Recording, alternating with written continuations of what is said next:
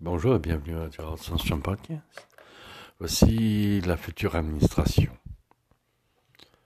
Au train où va le développement de la foi Baha'i, je verrai dans plus de 500 ans à Montréal, du moins et dans plusieurs villes et pays du monde, une maison locale de justice de Montréal comprenant neuf membres au plus, quand la ville sera majorité Baha'i dont le siège pourrait être la mairie actuelle.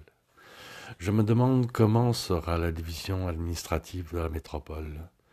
Une liste de plus de 5 millions de personnes de plus de 21 ans desquelles la population pourrait choisir ses administrateurs sans candidature, de n'importe quelle race, classe sociale, pas nécessairement des personnalités et peut-être trop longue.